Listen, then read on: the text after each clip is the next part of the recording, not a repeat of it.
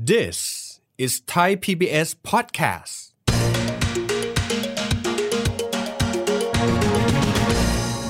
อายุมากเสียงให้น้อย อายุน้อยเสียงได้มาก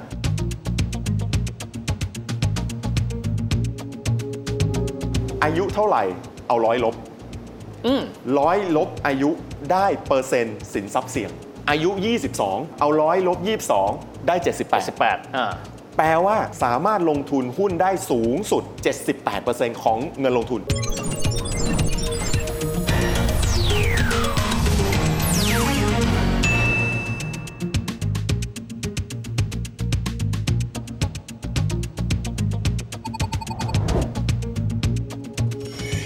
สวัสดีครับท่านผู้ชมครับยินดีต้อนรับเข้าสู่รายการเศรษฐกิจติดบ้านนะครับ วันนี้เราจะคุยกันถึงเรื่องของการลงทุน ท่านผู้ชมเคยได้ยินคำนี้ไหมครับ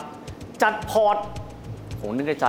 แปลว่าอะไรอะนะฮะวันนี้นะครับเราจะได้มารู้นะครับที่บอกว่าการลงทุนนั้นจำเป็นที่ต้องมีการกระจายสินทรัพย์ต่างๆ ในการกระจายการลงทุน อย่าเพิ่งบอกว่ามันยากนะครับ เพราะว่าแขกรับเชิญจะทำให้มันเป็นเรื่องที่ง่ายมากๆ นอกจากนี้กระจายการลงทุนในพอร์ตของตัวเอง แปลว่าอะไร และมันช่วยอะไรให้กับเราในเรื่องของการเดินหน้าบริหารเงินของเราให้งอกเงยกันด้วย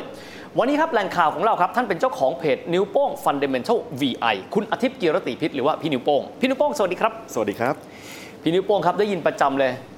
จัดพอร์ตพอร์ตลงทุน พอร์ตนี่คงไม่ได้แปลว่าท่าเรือ พอร์ตมันคืออะไรครับพี่ โอเค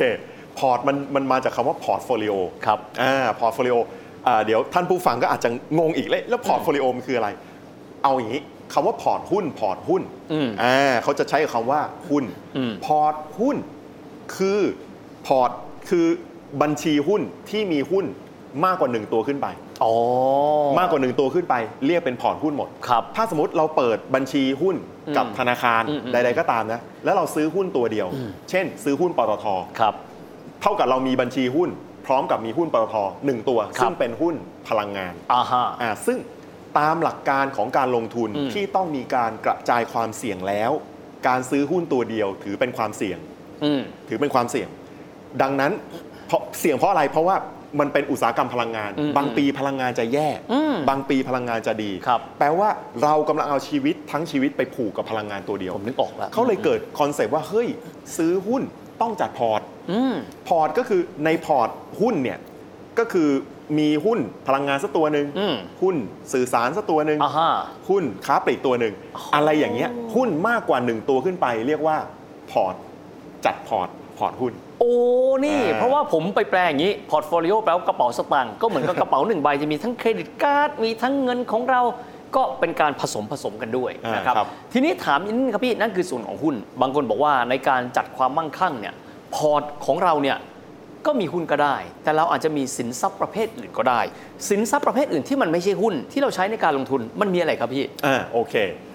ในความหมายที่กว้าง อืม เข้าไปอีก อืม นะคำว่าพอร์ตหุ้นเนี่ยความหมายมันจะแคบก็คืออ ม บัญชีหุ้นหนึ่ง อืม อัน แล้วมีการกระจายเรียกว่าพอร์ตหุ้นที่เราได้ยินกันบ่อยมาก อืมอืม แต่ในความหมายที่ใหญ่กว่านั้น เราเรียกว่า asset allocation ครับ คือการจัดสรรสินทรัพย์ลงทุน อืม ผมผมชวนท่านคิดตามแบบนี้ ทีมฟุตบอลหนึ่งทีม อืม จะต้องมีกองหน้า อืม กองกลาง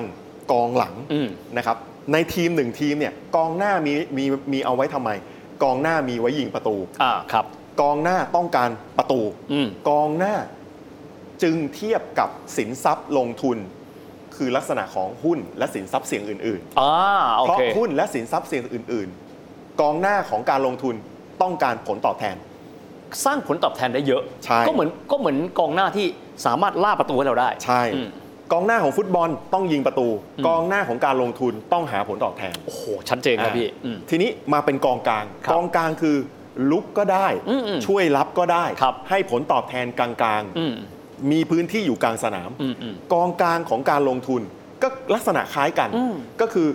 ให้ผลตอบแทนในระดับหนึ่ง ระดับหนึ่ง ใช่ แล้วก็รับก็ได้ก็คือ มีความชัวร์ของเงินต้นระดับหนึ่ง โอ้เป็นหลักประกันให้ผู้ลงทุนได้ด้วย ใช่ มีความชัวร์ของเงินลงของเงินต้นอยู่ ครับ ในระดับหนึ่ง อืม เช่นอะไรบ้าง เช่น กองทุนอสังหาริมทรัพย์ อืม กองทุนโครงสร้างพื้นฐาน ครับ หรือว่าเอ่อพ พอร์ตเอ่อแม้กระทั่ง LTF RMF ของ ครับ ท่านที่เป็นลักษณะพอร์ตผสม ครับ มีทั้งหุ้นทั้งตราสารหนี้อยู่ในเนี้ย อืม ไอ้ตรงเนี้ยมีลักษณะเป็นกองกลาง อ๋ออ ่ามีลักษณะเป็นกองกลาง คือผลตอบแทนสามารถมีได้ แต่ว่าอาจจะไม่ได้หวือหวาเหมือนกองหน้า ใช่ แต่ขณะเดียวกันก็เหนียวเพียงพอที่ทำให้เรารู้สึกว่าไม่ต้องหวิวมาก ใช่ อ่า บางคนก็บอกอสังหาริมทรัพย์บ้านที่ดินเนี่ยใครชอบซื้อบ้านซื้อที่ดินเนี่ยราคามันไม่ค่อยลงใช่ไหม ครับ อ่าแล้วมันก็ได้ผลตอบแทนระดับหนึ่งใช่ไหมก็เป็นกองกลางแบบหนึ่ง อ๋ออ่ า า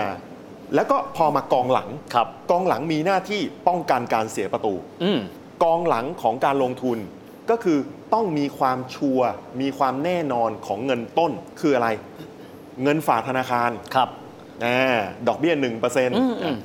ตราสารหนี้ ครับ พันธบัตรรัฐบาล หุ้นกู้อย่างเงี้ย อ่าหุ้นกู้เนี่ย คือ ตรา เงิน สารห เงินเราไม่ไปไหน ผลตอบแทนก็กำหนดเอาไว้แล้วประมาณนั้น ใช่ อ๋อ สามเปอร์เซ็นต์สี่เปอร์เซ็นต์สุดแท้แต่ ครับ นะสองถึงสี่เปอร์เซ็นต์ถ้าสมมติว่าเป็นพันธบัตรรัฐบาลก็อาจจะสองจุดเก้า อืม ถึงสามจุดห้าสุดแท้แต่อาจเสริมอีกนิดนึงคือผู้รักษาประตูบางคนบอก อ่า เอ้ยแล้วประตูมีไหม อืมอืม มีผู้รักษาประตูคือประกันชีวิตครับ โอ้โห คือประกันชีวิตหรือประกันอะไรก็ตาม ครับ อเลี้ยงหลบมาเกิดเหตุเพศภัย บุกมายิงถึงถึงตรงนี้แล้วเนี่ยประกันชีวิตประกันสุขภาพต้องพร้อมทำหน้าที่ เกิดเหตุที่ไม่แน่นอน ใช่ ใช้มือปัดเอาหัวด ต้อง ซ้ายไปขวาไป ใช่ asset allocation หรือการจัดสรรสินทรัพย์ อืม ที่พูดถึงเนี่ยคือการมีผู้เล่นในทุกๆตำแหน่ง ครับ ไล่ตั้งแต่เสี่ยงต่ำไปจนถึงเสี่ยงสูง อืม ไล่ตั้งแต่ผู้รักษาประตูคือเกิดเหตุเพศภัย ช่วยปกป้องกันภัยของชีวิตอ่าก็คือประกันชีวิต อืม ประกันสุขภาพ กองหลัง หุ้นกู้ พันธบัตรรัฐบาล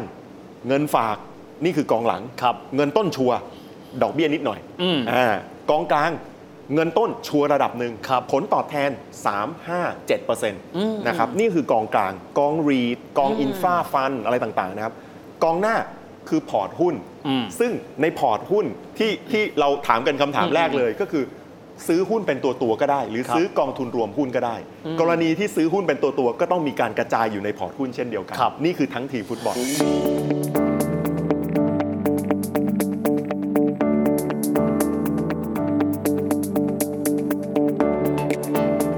ถ้าเกิดจะออกแบบพอร์ตให้เหมาะกับนิสัยของแต่ละคน อืม อย่างเช่นบางคนบอกว่าโอ้ยผมมีลูกตั้ง 3 คนลูกผมยังเล็ก บางคนบอกว่าผมมีภรรยาสองมีภรรยาหนึ่งคน อ่า แล้วอยู่กัน 2 คนไม่ใช่ภรรยา 2 คน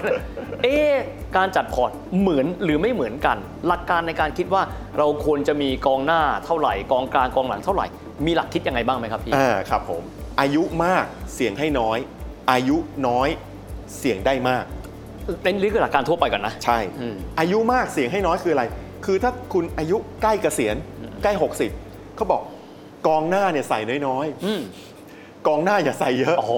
าเพราะต้องเล่นเหนียวไว้ก่อน อย่า ครับ โดนยิง ป้องกันความเสี่ยงไว้ก่อน ใช่อย่าโดนยิงต้องชัวร์ไว้นิดหนึ่งนะครับเพราะว่าเวลาในการทำงานมันเหลือน้อยแล้วไง ครับ อ่าในขณะที่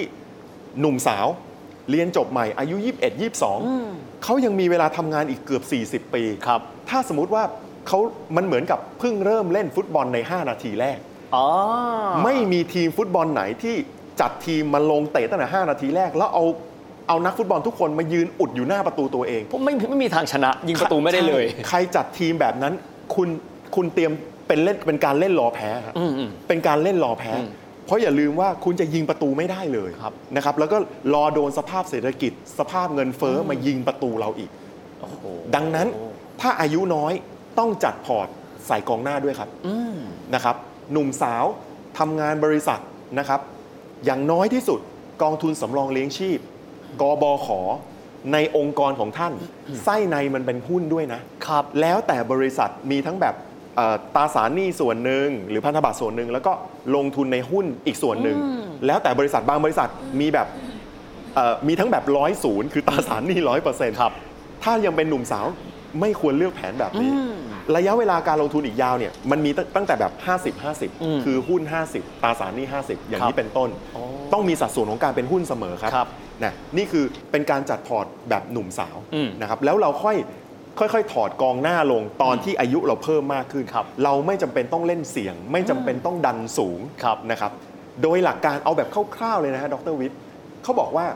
อายุเท่าไหร่เอาร้อยลบ อืม ร้อยลบอายุได้เปอร์เซ็นต์สินทรัพย์เสี่ยง ครับ เช่น อายุ 22 โอ้ เด็กๆนะครับ เอาร้อยลบ22 ได้ 78 88อ่า แปลว่า หนุ่มสาวคนเนี้ยสามารถลงทุนหุ้นได้สูงสุด 78%ของของเงินลงทุน คือเน้นกองหน้าเยอะๆอะ ใช่ กล้าเสี่ยงเพื่อที่จะได้รีเทิร์นเยอะ ใช่ แล้วค่อยๆ ไปลดลงตอนที่อายุเพิ่มขึ้น นี่คือกรณีทั่วทั่วๆไปนะฮะ โอ้ ในขณะเดียวกัน คนอายุ ครับ 60 คนอายุ 60 ถามว่า 60 จะไม่ลงทุนในสินทรัพย์เสี่ยงถอดกองหน้าเลยดีไหมคำตอบคือมันทำได้แค่บางคน อืม มันทำได้เฉพาะคนที่อายุ 60 แล้ว เก็บเงินก้อนเกษียณจนมันใหญ่จน ครับ ไม่จำเป็นต้องลงทุนใด ๆ กินเงินเนี้ยเขาเรียกว่าถึงระดับที่กินไปทั้งชาติก็ไม่หมด อ่า ถ้าคุณถึงจุดนี้คุณไม่ต้องลงทุนสินทรัพย์เสี่ยง คุ ค ณ รับ ไม่ต้องใส่กองหน้า แต่ถ้าไม่ถึงจุดนี้และคนส่วนใหญ่จะยังไปไม่ถึงนะครับ เอาร้อยลบหกสิบได้ 40 ครับ 40 คือจำนวนที่สูงที่สุด ที่เราที่คนอายุ 60 ควรจะลงทุนในสินทรัพย์เสี่ยง โอ้โห ก็คือมีหุ้นได้ไม่เกิน 40% ครับ ซึ่งท่านอาจจะมีศูนย์ก็ได้นะศูนย์ถึง40 ครับ อ่านี่คือหลักการนะเอาร้อยลบดี๋ยว โอเค าลบายุ เดี๋ยวผมคงจะถามพี่นิ้วโป้งต่อไปว่า เรื่องของการประเมินความเสี่ยงแต่ละบุคคล เพราะแต่ละบุคคลรับความเสี่ยงได้ไม่เท่ากันนะครับสินทรัพย์หนึ่งซึ่งอยากถามเพราะว่าคนไทยเราเกิดในสุวรรณภูมินะฮะทองคำครับ เป็นกองหน้ากองกลางกองหลัง แต่อาจจะไม่ใช่ผู้รักษาประตู ข้อแนะนำในเรื่องการลงทุน และมีทองคำอยู่ในพอร์ตหุ้นของพี่นิ้วโป้ง อืม หลักคิดคืออะไรครับ ครับ คือทองคำเนี่ยมันมีเรื่องความชอบด้วย อืม ผมเข้าใจว่าคนไทยรุ่นหนึ่งนะ อืมอืม ทองคำเนี่ยคือตัวออมเงินที่ดีเลย อืม แล้วเป็นการลงทุนเนี่ยที่เหมือนกับหุ้นในยุคในยุคหนึ่ง ครับ Gen X ชอบลงทุนหุ้นนะ อืม Gen Gen Y ลงทุนต่างประเทศ ครับ นะ Gen Z หรือมิเลเนียมลงทุนคริป คริป โต โตโอ้โหมันเป็นเจเนอเรชันด้วยนะ แต่ถ้าเป็นเบบี้บูมเมอร์ซื้อทอง ทองอืม เราจะเห็นเลยว่าร้านทองคำร้านทองเนี่ยอยู่ตามตลาดสด อยู่ตามแหล่งชุมชน อยู่ทุกที่เลยนะฮะ อยู่ทุกที่ครับ ผมเกิดทันนะ ผมเพิ่งสังเกต ผมเกิดทัน ครับ อ่าสมัยเด็กๆเนี่ยผมผมเคยไปขึ้นรถแถวเตาปูนบ่อย ครับ ทุกวันเงินเดือนออกร้านทองแน่นนะ เพราะว่าคนเอาได้เงินเดือนมา อ่า แล้วเขาก็แปลงเงินเดือนเป็นทองคำ เก็บรักษามูลค่าไว้ในทอง ใช่ แล้วเขาซื้อเป็นทองรูปประพันธ์ใส่โชว์ก็ได้นะขัดสนอะไรยังไงฉุกเฉินยังไงเอาทองมา ไปตึงก็ปล่ได้อย เอาทองมาขายมันคือสินทรัพย์ลงทุนของคนรุ่นหนึ่ง ทีนี้ในยุคสมัยนี้เนี่ยเมื่อก่อนเนี่ยทองคำราคาไม่ได้ผันผวนมากครับ อืม เผอิญในรอบ 10 ปี 20 ปีที่15 ปีที่ผ่านมาเนี่ยตั้งแต่แฮมเบอร์เกอร์คริสปี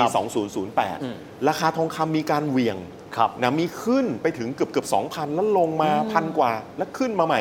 ด้วยเหตุการณ์นู่นนี่นั่น ทองคำยังคงเป็นสินทรัพย์ลงทุนได้ ครับ นะครับสามารถมีในพอร์ตได้ อืม แล้วอาจจะเป็นประมาณกองกลาง กองกลาง แต่บางคนเนี่ยเชื่อลงทุนทองคำมองเป็นกองหน้าเลยนะ บางคนเทรดทองก็ ครับ มีนะ เพราะบางทีความผันผวนเยอะ ใช่ อันนี้จะแล้วแต่ตัวนักลงทุน ครับ ครับ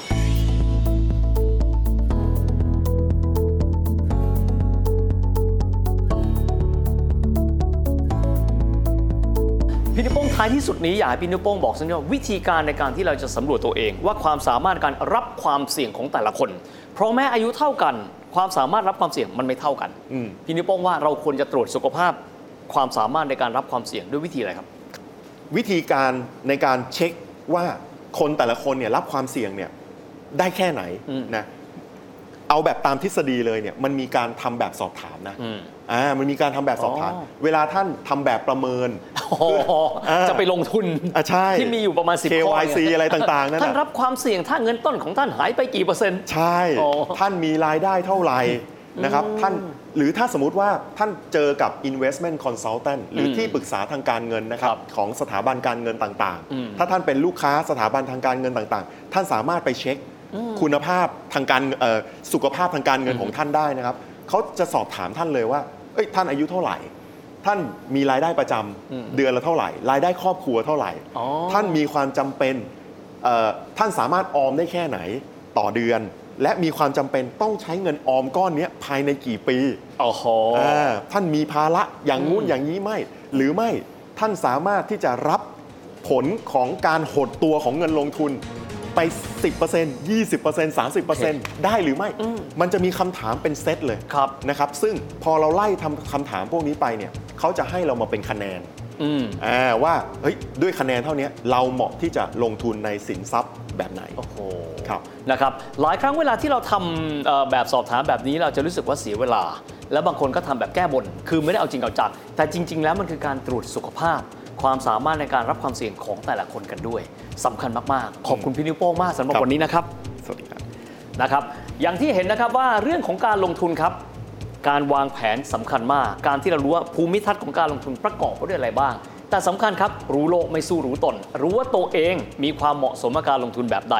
ท้ายที่สุดก็น่าน่าจะสามารถทำให้การลงทุนท่านนั้น สามารถสร้างผลงอกเงยได้ด้วยสำหรับวันนี้เวลาหมดลงแล้วนะครับ พบกันใหม่โอกาสหน้า สวัสดีครับ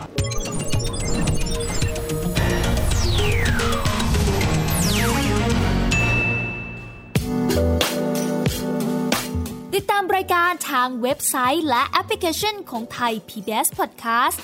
Spotify SoundCloud Google Podcast Apple Podcast และ YouTube Channel Thai PBS Podcast